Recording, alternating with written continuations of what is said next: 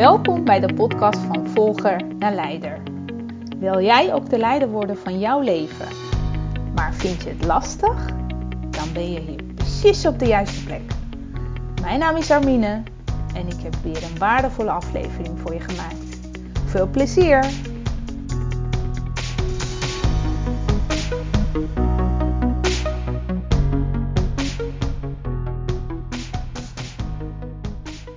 Je luistert naar de podcast van Volger naar Leider. Dit is aflevering nummer 16. Hey, hallo, leuk dat je luistert. Ik heb weer vandaag een superleuke interviewaflevering voor je klaar. Uh, vandaag heb ik uh, als gast Caroline. Ja, Caroline, fijn dat je er bent. Superleuk dat jij uh, met mij de aflevering wil neerzetten voor vandaag.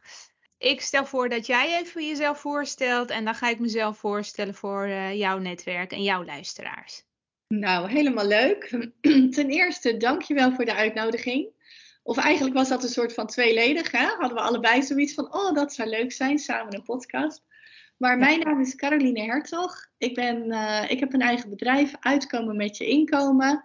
En wij kennen elkaar inderdaad van een podcast summit, waar we allebei aanwezig waren. En op de een of andere manier, het was volgens mij al een beetje bij de uitgang, kwamen we elkaar tegen en hadden we een klik en hebben we gegevens uitgewisseld.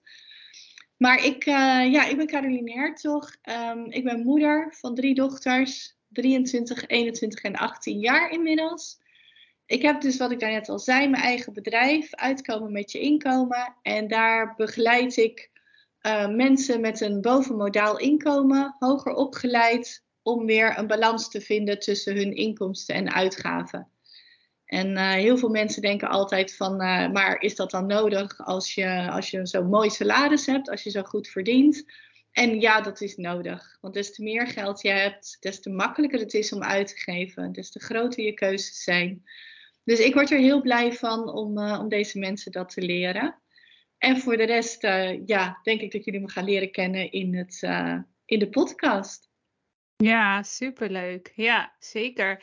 Hey, uh, misschien is het, ik zal mezelf zelf even voorstellen zo meteen. En dan zal ik even vertellen waarom dit gesprek met jou. Ja. want ik kan me voorstellen dat de luisteraars ook denken van, oh, oké, okay, krijgen we nu weer een financieel coach. Waar komt dat ineens vandaan? Maar dat vertel ik zo wel even. Maar wie ben jij? Vertel. Wie ben ik? Ja, ik ben Armine Melkoemian, sinds een paar jaar ondernemer. Naast mijn loondienstbaan ook, want ik werk al, ook als een verzuimadviseur bij een arbeidsdienst. En daarin adviseer ik werkgevers werknemers over hun verzuim en reintegratie. En voor mezelf heb ik een paar jaar terug ben ik begonnen met een eigen coachingspraktijk als ervaringsdeskundige. Ik was zelf een paar keer uitgevallen met helaas burn-out en stressgerelateerde klachten. En op een gegeven moment dacht ik, ja, maar nu is het ook het moment om andere mensen te laten zien en helpen leren hoe je daaruit kan komen. Nou, jij helpt hè, financieel uitkomen. Ik help uh, dus uitkomen vanuit een burn-out. En ervoor zorgen dat je de baas over wordt, zeg ik, zeg ik ook wel eens. Hè, dat het je niet meer overkomt, maar dat je daar de leiderschap over pakt van oké, hoe ga ik nou mijn leven zo inrichten dat ik daar geen last meer van heb. Hè? Of dat ik de signalen herken en dat ik weet van oké, ik ben nu te ver geweest, gegaan en nu ga ik uh, andere keuzes daarin maken. Ik ben een moeder, getrouwd, uh, van drie kinderen moeder, uh, van 15, 13 en 6. We wonen in Amsterdam. Uh, ja, en ik ben zelf, ik vind het superleuk om naast mijn werk en coachingspraktijk ook gewoon allerlei uh, dingen te doen, zoals podcasten, berichten delen hier en daar. En mensen, zoveel mogelijk mensen helpen, inspireren om leider te worden van hun eigen leven. Want ik vind dat ik dat ook ben geworden de afgelopen jaren. En uh, het werkt aanstekelijk om dat door te geven. Ja, dat even in de notendop. Ik hoor ook meteen heel veel overeenkomsten. Ja, leuk. Want, uh, ja, want ook, uh, ook mensen met financiële zorgen, die voelen zich slachtoffer van wat er gebeurt. Ze krijgen er geen grip op. Uh, het heeft ook directe invloed op verzuim.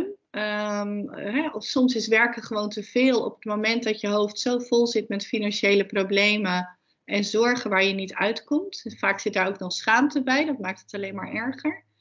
En inderdaad dat leiderschap van ja, wanneer is genoeg genoeg? En besluit je van hé, hey, ik ga gewoon hulp inschakelen. Ik ga investeren in mijn eigen kennis en ontwikkeling om het anders te gaan doen.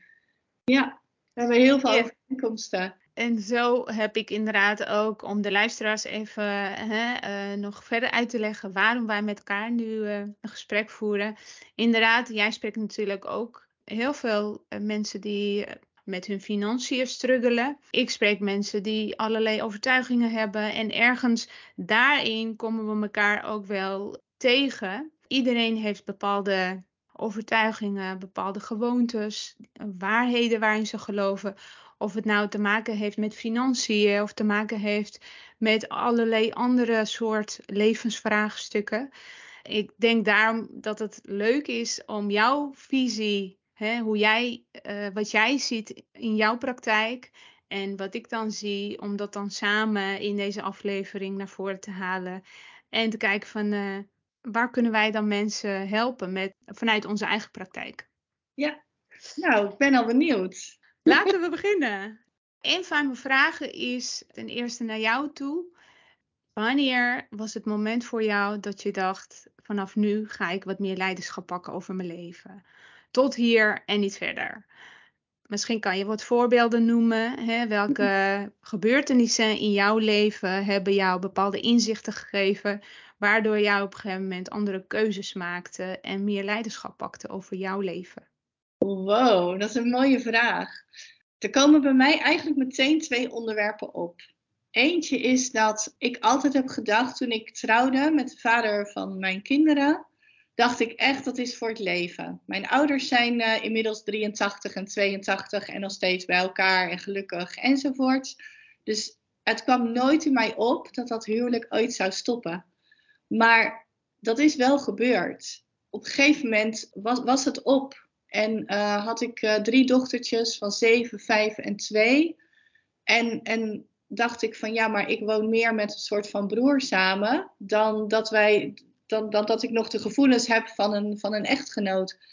En daar heb ik ontzettend mee gestruggeld en ontzettend mee gedaan, want ik vond het echt heel erg. En ik had het een paar jaar daarvoor ook nooit geloofd als iemand had gezegd: jullie gaan nog eens uit elkaar. We kenden elkaar ook al heel lang. Um, maar uiteindelijk heb ik wel voor mezelf moeten kiezen. En dat was heel zwaar, heel moeilijk. Want ik vond hem wel nog steeds heel leuk. Dat was heel dubbel. Dus op het moment dat mensen dan ook vroegen van waarom, kon ik het ook niet uitleggen. En toen een schoonzusje aan mij vroeg, maar hoe zie je dan je leven voor je na een scheiding? Zei ik, ik heb echt gewoon geen idee. Ik weet het niet. Maar als ik denk over vijf jaar om nog in dezelfde situatie te zitten, dan krijg ik het helemaal benauwd. Dan, dan, oh, dan weet ik niet meer hoe ik adem moet halen. Dus dat was een moment dat ik echt voor mezelf koos en de leiderschap over mijn eigen leven koos. Hoe zwaar dat ook was en, en hoe onbekend de stap ook was. En, en dat ik dacht van, nou ja, weet je, ja, ik weet dat ik dit moet doen ik weet dat het beter is, maar ja, je doet jezelf wat aan, je doet je, je partner wat aan, maar ook de kinderen. En dat vond ik zo gigantisch moeilijk om voor mezelf te kiezen boven het gezin. Maar ja, ik kon niet anders. Dus dat, dat, dat is een hele, ja, um, een hele grote stap geweest, een hele moeilijke stap geweest, maar wel een hele goede stap ook geweest, die mij heeft geleerd, er gebeurt je niks ontvouwt zich. En het gaat echt met stappen. En um, overal komt altijd weer een oplossing voor. Uh, alles wordt altijd weer, ja, op, komt altijd weer op zijn pootjes terecht. Dus dat was een hele belangrijke, ja. Ja, goh, wat mooi. Ja, dat. ja. En, en een tweede, want je had, je had erover, er zijn ja. gebeur, twee gebeurtenissen geweest. Ja, nou ja, de tweede is uh, 2,5 jaar geleden geweest. Um, ik ben uitkomen met je inkomen gestart, uh, net zoals jij, vanuit een baan. Um, ik werkte op dat moment al uh, zeven jaar bij een productiebedrijf. Daar deed ik de salarisadministratie, HR-taken en de financiële administratie. En ik had daar collega's met loonbeslag. En toen kwam ik er eigenlijk achter van, hè? Maar hoe doen jullie dan je financiën? Wat, ik ging hun helpen. Um, dat mocht op een gegeven moment niet meer in de bedrijfstijd, dus dat deed ik in mijn vrije tijd. En toen kwam ik erachter dat ik ben altijd goed met geld geweest. Klinkt misschien heel raar als je dat over jezelf zegt, maar ik heb altijd, zoals mijn ouders zeiden, jij kon altijd van dubbeltjes kwartjes maken. En toen kwam ik er dus achter, maar andere mensen doen dat heel anders dan ik. Maar dan snap ik ook wel dat je niet, geen overzicht meer hebt over wat je met je geld doet. Mhm. En toen dacht ik op een gegeven moment van, hé, hey, ik ga een leuke vrijwilligersbaan. Want die heb ik nooit gehad. Ik ben vier jaar alleenstaande moeder geweest met drie kinderen. Ik werkte 32 uur. Maar ja, inmiddels waren mijn kinderen ouder. Dus ik dacht, hé, hey, ik ga een leuke hobby ernaast doen. Ik ga budget coachen. Maar na 2,5 jaar groeide mijn hobby uit tot, maar hier wil ik mijn werk van maken. En toen heb ik dus inderdaad mijn baan opgezegd. Ik was inmiddels wel hertrouwd, dat wel. Dus ik had een stukje financiële zekerheid van, mijn, uh, van Frans, mijn, uh, mijn nieuwe man. Maar toch was het een hele stap om na zoveel jaar uh, loondienst de stap te zetten. Ik spring in het diepe en ik ga voor mezelf beginnen. Ik laat die zekerheid los. En ik denk toch ook dat die scheiding geholpen heeft om die stap makkelijker te maken. Omdat ik wist, ook nu, het is een hele grote stap. Je laat heel veel zekerheid achter. Maar het, het ontwikkelt zich weer. En het was ook dit de beste beslissing ever. Ja, mijn werk is zo ontzettend leuk. Ik ben zo blij dat ik het gedaan heb. Dus ja, leiderschap pakken over, over je leven. Ja, zorgt gewoon dat je het avontuur aangaat. Want dat is het, allebei de dingen, ja. Ja, precies. En daarmee geef je eigenlijk, ik ben van mening dat je daarmee jezelf toestemming geeft en vrijheid geeft. Of om keuzes te maken die het beter bij jou passen als persoon. Ja, precies. Dus je kan inderdaad kiezen om uh, nou, in, het, in die zekere te blijven. En veel mensen noemen dat een comfortzone. Maar eigenlijk stel ik dan hun ook weer de vraag van hoe comfortabel is die comfortzone dan voor je? Ja. Is het inderdaad zo comfortabel als je. Het is meer, het zijn gewoon bekende paden die je bewandelt. En ergens weet je waarschijnlijk ook van, nou, het dient me niet. Eigenlijk wil ik hier weg, hieruit. En... Zo moeilijk voor mensen om het bekende los te laten en het onbekende in te stappen, want dat is eng. Wat, wat moet er dan gebeuren? Wie ben ik dan als ik dit veilige haventje waar je in zit verlaat? Want wat is voor jou zo'n stap geweest dat je leiderschap hebt gekozen? Wat, wat was voor jou een hele belangrijke? Nou, ook meerdere momenten in mijn leven. Sowieso op mijn veertiende ben ik in Nederland uh, gevlucht samen met mijn ouders. Vanuit Armenië zijn we naar Nederland gekomen. Ja. En dat was het moment dat ik in een hele vreemde land terecht kwam. En toen dacht ik, oké, en nu dan? Uh, nou, daar was de situatie zo onveilig dat we daar het land moesten verlaten. Maar we wisten niet zo goed waar we terecht kwamen. En het werd Nederland. Nou, voor mij totaal onbekende land natuurlijk. Uh, En alles was anders hier. Cultuur, mensen, taal. Ik wist geen enkel woord van Nederland. Maar goed, uiteindelijk, hè, je wordt, ook dan werd, vanaf toen werd ik in de diepe gegooid, als het ware. Ik pakte wel mijn verantwoordelijkheid op een of andere manier. En ik ging heel snel naar school en uh, de taal gestudeerd, geleerd. Uh, vervolgens gestudeerd. Ik werkte zelfs als een stolk na drie maanden Nederlandse taal gestudeerd te hebben. Echt, het ging onwijs snel. En we zaten in een snelterrein. Het moest allemaal uh, op een bepaalde tempo voor mijn gevoel. Of ik had die verantwoordelijkheid zelf, ja, mezelf zo opgelegd. Van het moet zus en zo. Want ik voelde mezelf ook heel erg verantwoordelijk voor mijn ouders. Ja, want ben die jij hadden... thuis? Nee, ik ben niet de oudste. Ik ben de middelste. Oké. Maar goed, ik had op een of andere manier had ik dat gewoon heel erg eigen gemaakt of zo. zo ja, ja. Ja, dat, dat is misschien een karaktereigenschap wat in me zit. Precies. En op die manier wilde ik gewoon mijn ouders helpen. En nou, dat is allemaal ook heel goed gegaan. En ik ben ook super dankbaar dat ik toen die stap heb gezet. Maar ergens was het ook wel dat ik de zorg overnam. Uh, dus het was best wel een beetje dubbele voor mij. Hè? Ik pakte de leiderschap van, nou, we gaan hier wat van maken. Maar ergens was ik ook heel erg met zorgen bezig, zorg voor mijn ouders. Ja. En toen is het ook een beetje misschien ontstaan dat ik later in mijn leven ook bepaalde keuzes maakte. Wat niet helemaal dienend was voor mij. Waardoor ik uiteindelijk ook wel uitgevallen ben. Na mijn derde zwangerschap ben ik een keertje uitgevallen. En eh, nu drie jaar terug Ja. nog een keer. En als ik terugdenk naar die momenten, denk ik, oh ja, dat snap ik heel goed, zeg maar, waar, waardoor het komt. Ik wilde altijd heel goed doen en eh, klaar zijn, staan voor iedereen. En grenzen aangeven was voor mij lastig gewoon, moeilijk, omdat ik dat vanaf het begin al anders had, nou ja, voor mezelf misschien. Ja. Ja, En ook die rol dient je, hè? Ook die rol geeft je wat. Alleen zeker. wie jij echt bent. Nee, precies. Dus ik ben echt jaren heb ik dan bepaalde soorten ja, eh, banen gehad waarvan ik dacht dat ik daar gelukkig werd. Maar dat was hem toch niet helemaal. Eh, en ik heb eh, voor alles en iedereen klaargestaan om misschien wel te pleasen. om gewaardeerd te worden of wat dan ook. En vanuit daar mezelf gelukkig te voelen. Maar uiteindelijk was dat natuurlijk geen leiderschap pakken over je leven. Tot Nee. het moment dat ik eh, mijn eigen eh, bedrijf startte, dat was het punt dat ik dacht, ja, en nu gaan we het anders doen. Nu wil ik uit die burn-out en nu gaan we het volledig anders doen. En dat was het moment, eh, ongeveer 2,5, 3 jaar terug, dat ik veel meer leiderschap ging pakken en elk onderdeel van mijn leven onder de loep nam.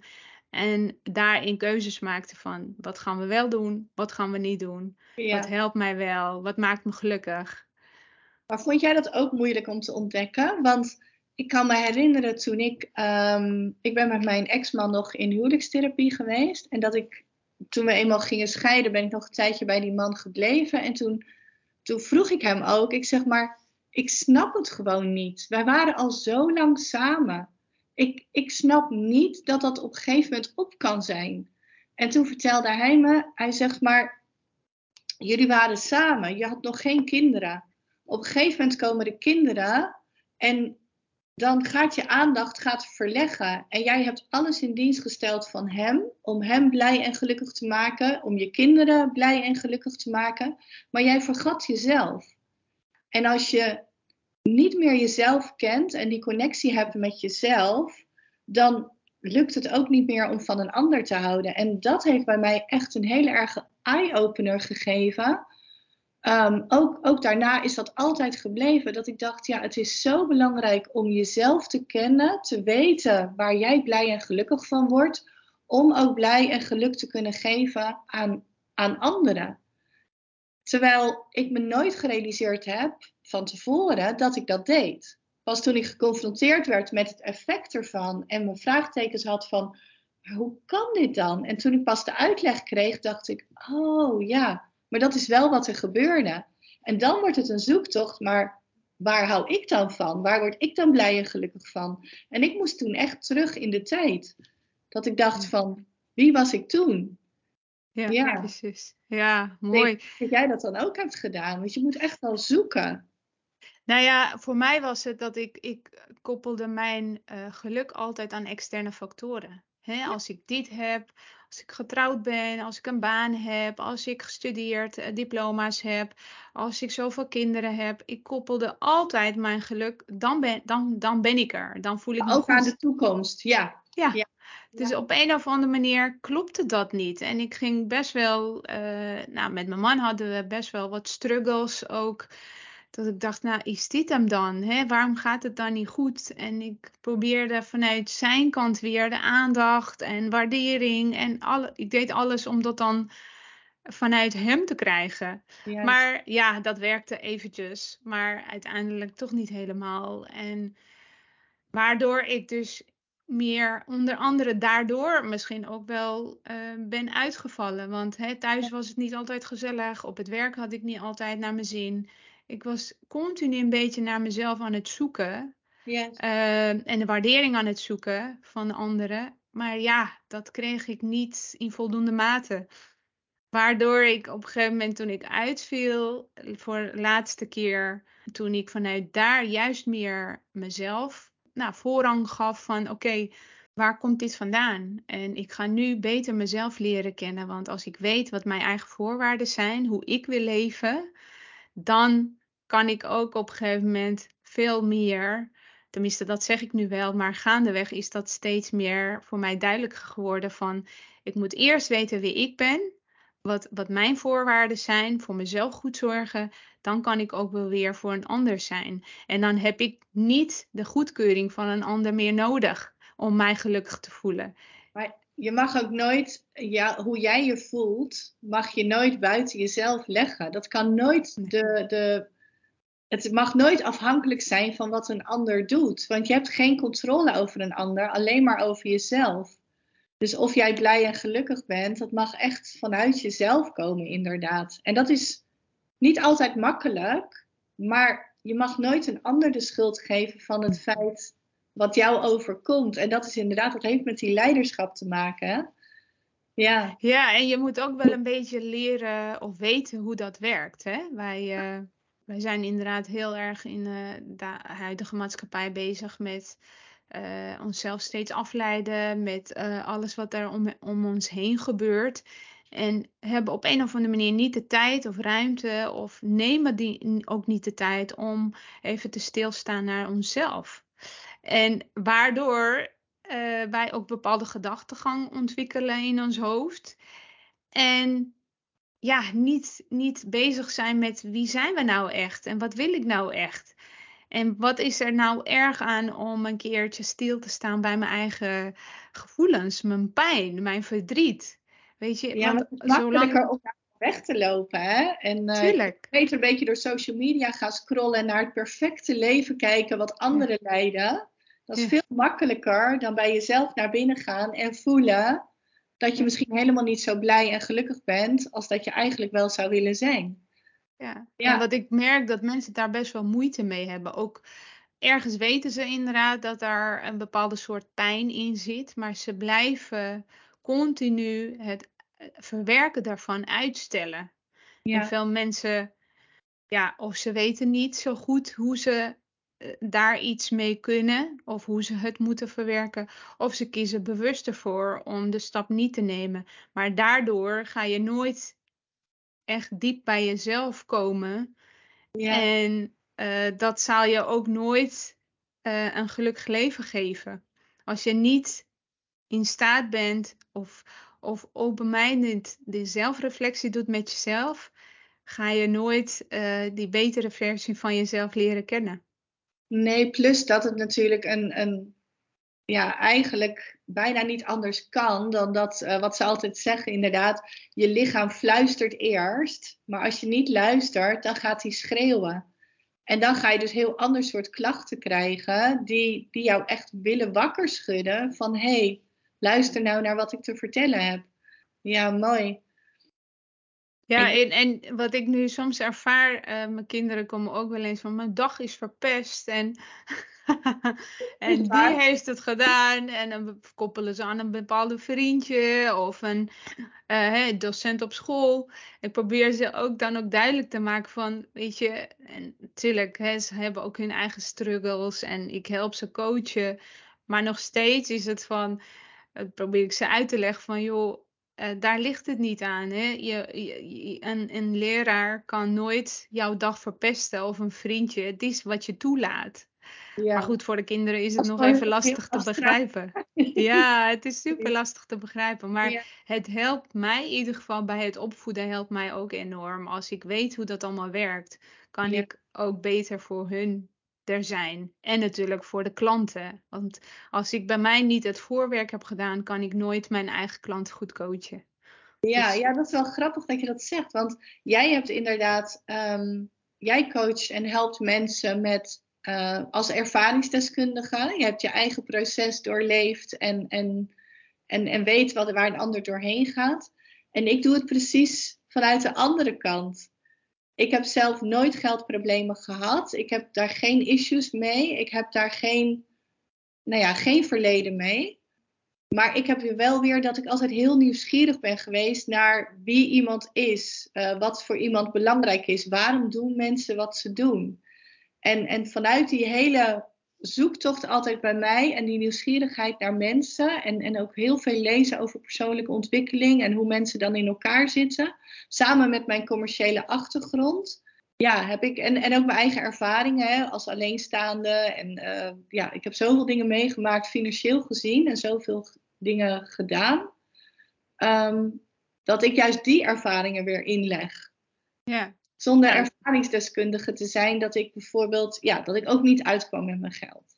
Ja, ja precies. Ja. Nou ja, dat is toch ook hartstikke mooi als het op die manier kan. Ja, het kan dus inderdaad vanaf twee kanten. En, en bij mij komt het heel erg van, ik gun zo erg dat anderen um, wel geld overhouden voor de dingen die ze echt belangrijk vinden. Zo zonde als je heel graag wil sparen voor de studie van je kinderen. En je weet dat je genoeg verdient, maar het lukt je gewoon niet om dat geld opzij te zetten. Of om een keertje die mooie reis te maken waar, waarvan je droomt.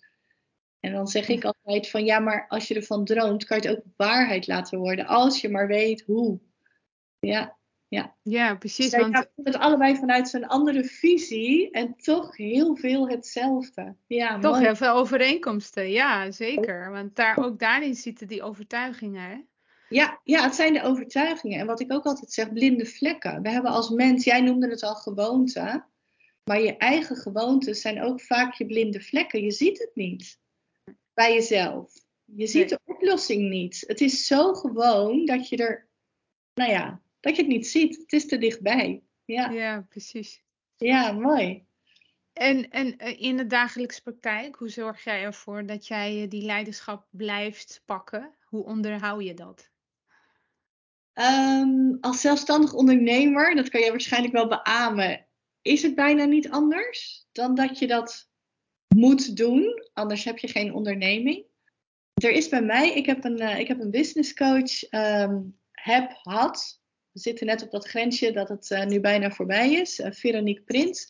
Oh en die zei, die zei een keertje: Het is belangrijk dat je comfortabel wordt met het oncomfortabele.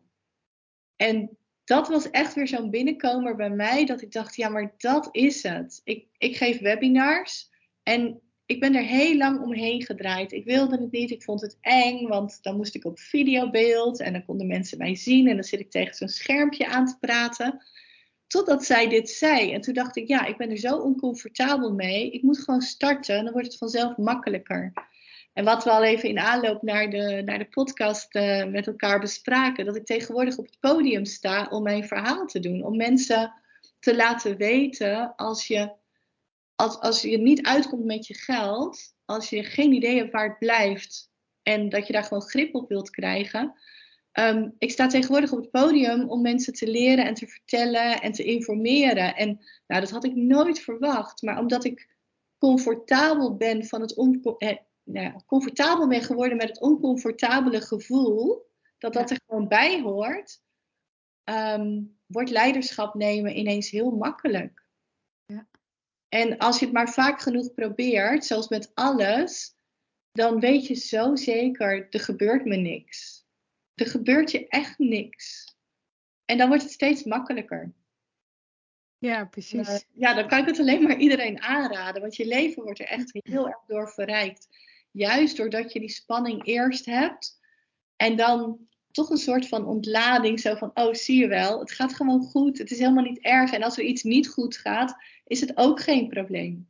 Ja, ja dat. Het is echt een mindset, dat heb ik ook wel uh, zelf ervaren en nu nog steeds. Gaandeweg, hoe vaker je iets doet wat je eerst heel moeilijk vond, ja. Uh, hoe meer, en, en het lukt inderdaad gaandeweg, hè, Soms heb je niet het resultaat wat je wil hebben. Maar goed, geef niet. Je bent weer een keer ervaringsrijker, precies. En als je nou bereid bent om met die bril daarnaar te kijken.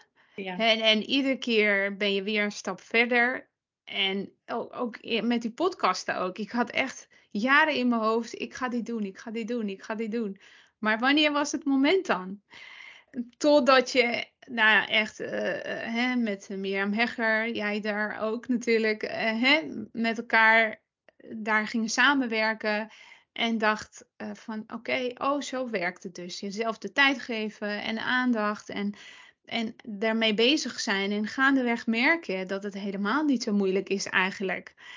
En, en zo op die manier alles is best wel te doen en best wel simpel. Als jij maar bereid bent om niet jezelf uh, te oordelen dat het nog niet lukt, maar dat je doorzet, ondanks dat je ja, nog niet die uitkomst ziet of hebt. En hoe vaker je het doet, hoe meer je jezelf traint en hoe makkelijker het wordt om die nieuwe, nou, tussen de haakjes, enge stappen te zetten. Ja, klopt. De obstakels zitten echt alleen maar in je hoofd. En de oplossing kan je in je hoofd nooit vinden. De oplossing vind je alleen maar door te doen. En ik denk wat we, wat we verleerd, of, of wat zo moeilijk is, is dat we altijd de dingen perfect willen doen en het goed willen doen. Want dan krijg je een hoog cijfer op school, als je het heel goed doet. Maar in werkelijkheid leer je het meeste van de dingen die juist wat minder goed gaan.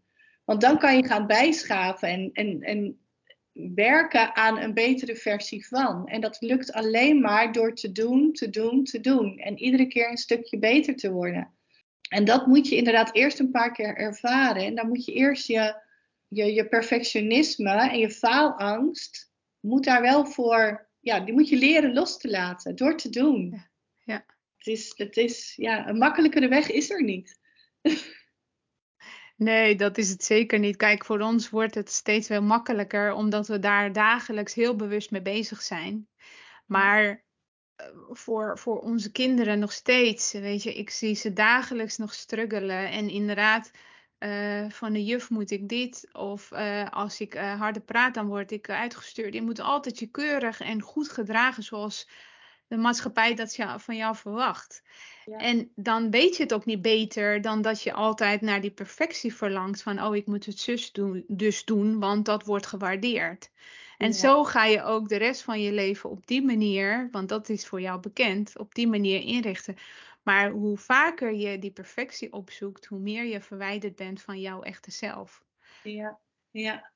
Ja, ik realiseer me ook wel dat nu jij dat zegt, inderdaad, dat is een goede, want Um, ik zie dat natuurlijk ook bij mijn meiden terug. En ik zeg ook regelmatig van, joh, ben niet zo gefocust op die uitkomst. Doe het gewoon en dan zie je wel. Maar ik heb makkelijk praten. Ik ben inmiddels 57 en ik heb dat traject ook mogen gaan. Van niet durven, bang zijn, toch doen. Uh, dus ja, misschien komt het ook gewoon met de jaren. En heb ik nu heel makkelijk praten. Maar ja, dat is wel als je zelf bepaalde dingen hebt meegemaakt, dan wil je zo graag die ander wakker schudden van sla die stappen maar over, want ze zijn niet nodig. Ja, maar wat jij zegt inderdaad met je kinderen, daar krijg je altijd weer voorgespiegeld. Oh ja, dat, zo, ja, zo doe je dat als je jong bent. En aan de andere kant zijn jonge kinderen ook weer heel onbevangen. Ja. En uh, wel heel erg zichzelf. Ja. Nee, en weet je, daar zit ook wel wat in wat je zegt. Hè? Uh, sta, sla die stappen over. Maar ergens denk ik dat dat jou ook wel. Het zijn ook ervaringen die je uh, leven verrijken. Precies, door die stappen staan wij nu op dit moment waar we nu staan. En ik weet zeker als ik bepaalde. En weet je, ik zie ze niet per se als fouten. Maar ik zie meer gewoon als leerpunten. En als ik die stappen niet had gezet en, uh, en niet een paar keer uh, verkeerde uitkomsten had dan dat ik verwacht had, dan weet ik zeker dat ik nu niet hier stond. Dus in die zin, ja, door juist zelf het te ervaren hebben hè, van wat werkt wel en wat werkt niet, probeer ik ook mijn klanten steeds weer duidelijk te maken. En ik gun inderdaad ook die vrijheid, wat ik nu zelf ervaar dat zou jij ook herkennen, hè, van dit is niet de weg waarin jij nog steeds bevangen in zit. Er is nog een andere weg en daar, dat, dat geeft mij ook enorm veel energie om ze daarbij te helpen. Onderzoeken samen van oké, maar wat zijn dan de mogelijkheden? Wat zou je wel kunnen doen? Ja, precies, precies. En ja, daar hebben we dus diezelfde overlap weer, inderdaad ja, het is niet het leven wat je overkomt. Het is hoe jij je voorbereidt op de dingen die er gebeuren en hoe je daarmee omgaat. Ja. En uh, dat heb ik inderdaad precies hetzelfde. Je kan wel zeggen van ja, maar ik word gedwongen om mijn geld op zo en zo manier uit te geven, want dit komt en dat gebeurt en zus gebeurt. En, maar dan zeg ik ook altijd van het is maar zelden dat dingen je echt overkomen. Als je auto voor de APK moet, dat weet je dat dat er aankomt. Kan je maar beter voorbereid zijn. Kan je maar beter een potje maken waar je elke maand een beetje instopt. Na een jaar is dat best wel veel. En als dan die APK-keuring komt, staat dat geld klaar. Je moet het toch betalen. Ja. En dat is ook voor de fiets als je kind 12 wordt en naar de middelbare school gaat. Ja, grote kans dat er dan een ander soort fiets moet komen. Dat weet je al 12 jaar van tevoren. En zo is het met heel veel dingen. Ja. En, en ja, dat, dat, dat zegt inderdaad van pak de regie over je eigen leven. In mijn geval, pak de regie over je eigen uitgaven. En laten we nou eens samen gaan denken, welke dingen weten we gewoon dat er bij jou gaan gebeuren en hoe kunnen we daarop anticiperen, zodat je bent voorbereid en dat je niet een soort van speelbal wordt. Mhm. Van, oh jee, nu moet ik dit betalen. Oh jee, nu komt dat er ook aan. Oh ja, maar ja, dat wisten we eigenlijk al. En dan komt er ineens heel veel rust. Ja, precies.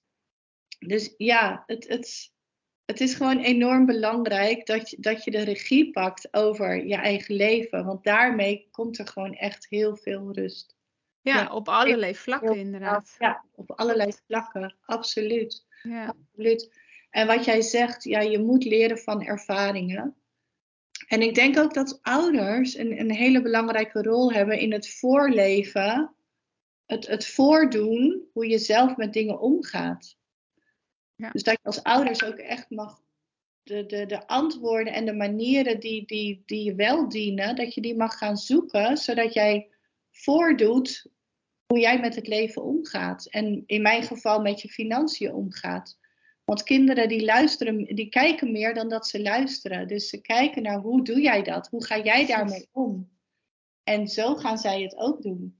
Ja, precies. Dus um, doe je het dan al niet voor jezelf en vind je het dan voor jezelf eng? Doe het dan in ieder geval voor je kinderen, zodat je het juiste voorbeeld laat zien van kijk, mama of papa, die doet dat op deze manier. Ja, ja, ja precies. Ja, heel belangrijk inderdaad, die voorbeeldrol. Daar zijn we misschien niet zo van bewust, hè, de voorbeeldrol van ons, van ouders. Wat wij eigenlijk meegeven aan onze kinderen. Maar als jij daar inderdaad, daar, ik ben daar nu gelukkig wel wat meer mee bezig, omdat dat vanuit mijn eigen ontwikkeling komt.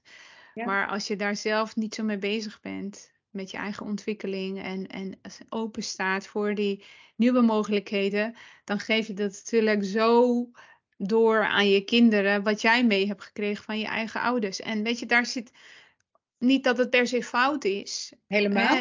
Geen oordeel over, maar er zijn makkelijke manieren om dingen te doen. Als je maar bereid bent om uh, daarmee bezig te zijn en met ook te investeren. Hè? Als je iets niet weet of iets niet gaat, durf dan ook, geef jezelf die toestemming ook om te investeren in je persoonlijke groei, in, in kennis, in dingen anders doen. Want ook dat maakt je leven zoveel makkelijker.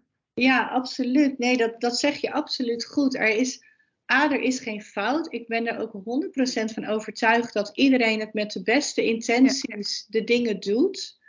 Um, er is absoluut geen fout. Alleen wat ik nog wel eens zie gebeuren, is dat ouders het één doen en het ander zeggen. En ja, ik, ik heb natuurlijk mijn referentiekader, de financiën. Maar dat mhm. is dat ze bijvoorbeeld zelf um, nooit sparen en te makkelijk geld uitgeven. En dat ze dan tegen hun kinderen zeggen van ja, maar je moet wel 10% van wat je, uh, van wat je verdient of wat je krijgt aan zakgeld, moet je wel 10% sparen. Of de helft. En dan, dan, dan is daar een disbalans tussen, maar dit is wat er gebeurt en dit is wat je zegt. En dan moet je, mag je dus opletten van ja, een kind kijkt meer naar jou dan dat hij luistert naar jou. Mm. En uh, wat ook altijd heel interessant is om te kijken is van hoe deden mijn ouders dat? En dan kan je voor jezelf al zien van, oh ja, ik lijk eigenlijk best wel op, in mijn geval, ik lijk in sommige opzichten op mijn vader en mhm. andere opzichten van mijn moeder. Je, je haalt daar gewoon je dingen uit. En op het moment dat je daar bewust van wordt en dan gaat denken, zoals jij dat dan heel mooi zegt, van dient mij dat nog? Dan mag je op zoek naar jouw manier. Naar een, En investeren in je eigen ontwikkeling en kennis om, om een nieuwe manier te ontdekken. En dat doe je pas op het moment dat het begint te wringen natuurlijk. Want dan Ja. krijg je er pas last van. Als je er geen last van hebt, Ja, dan hoef je er ook niks aan te doen. precies. Ja. Nou, mooi. Ja, ik vind het eh, echt een hele interessante gesprek zo. We vullen elkaar supergoed aan. Ja, ja. Leuk. Heb jij nog voor de luisteraars een tip, iets moois mee te geven eh, ter inspiratie of te leren eh, waarvan je denkt dat zou heel handig kunnen zijn, dat zou je kunnen helpen om daar eens mee bezig te zijn. Of het nou gaat over financiën, of het nou gaat over leiderschap pakken over je leven. Heb je nog iets aan het einde van dit mooie gesprek mee te geven? Wow, daar had ik me even op moeten voorbereiden. even denken hoor. Ja, ik weet wel iets. Ik heb, ehm, ik heb ooit twee eh, poeven gekocht. Van die, van die vierkante dingen waar je op kan zitten. Twee poeven. Ja. Toen, ik, ehm, eh, toen ik mijn ehm, eh, huis had na de scheiding. En daar stond op: Happiness is not a destination, it's a way of life.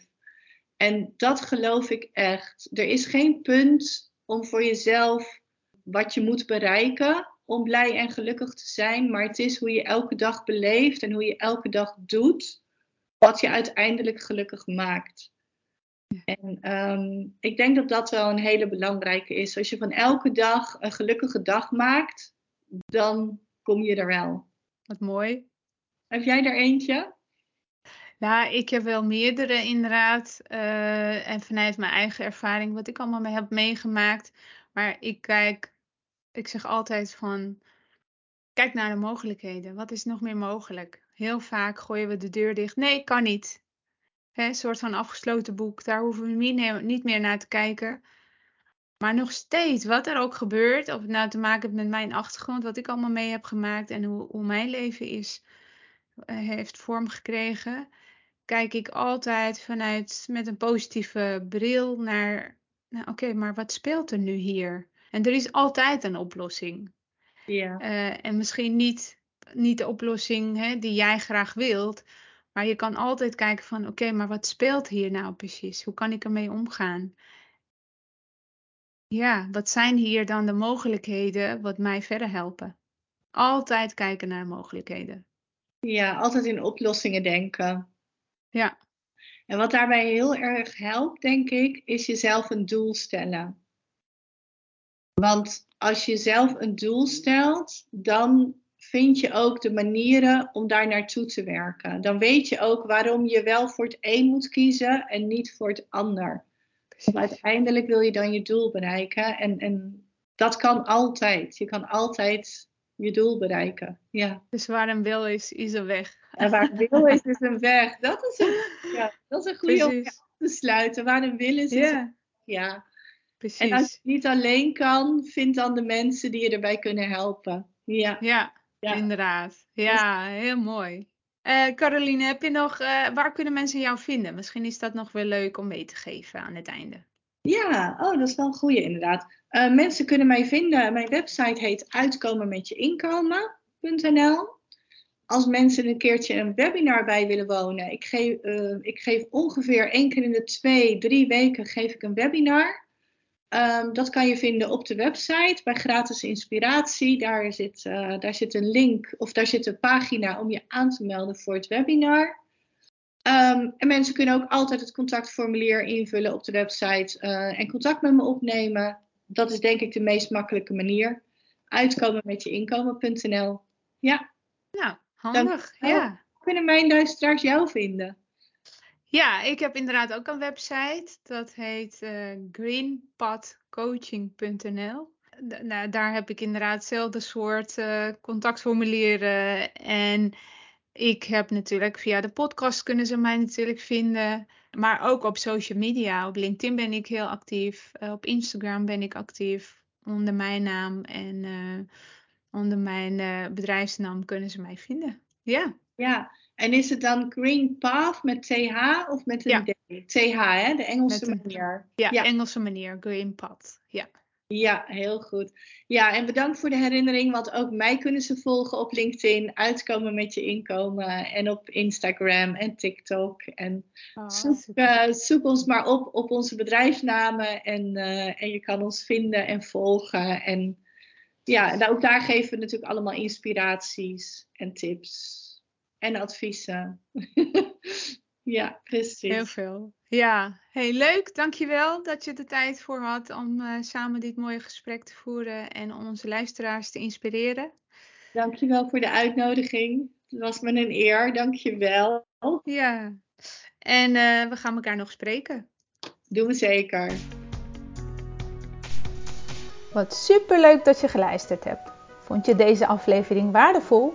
Geef me dan een review en abonneer je op de podcast.